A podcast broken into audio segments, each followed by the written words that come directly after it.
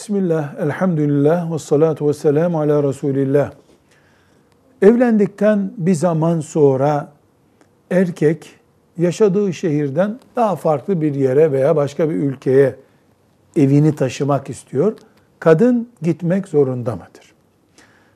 Her şeyden önce nikah kıyılırken kadın ben sadece bu evlendiğimiz şehirde yaşayacağım, beni başka bir yere götürmeyeceksin gibi bir şart koştuysa erkek o şarta uymak zorundadır.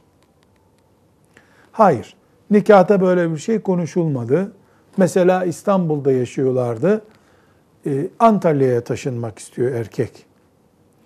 Kadın eğer erkek İstanbul'daki yaşam şartlarını aynı şekilde gittiği yerde de ona sağlıyorsa kadının itiraz etme hakkı yoktur.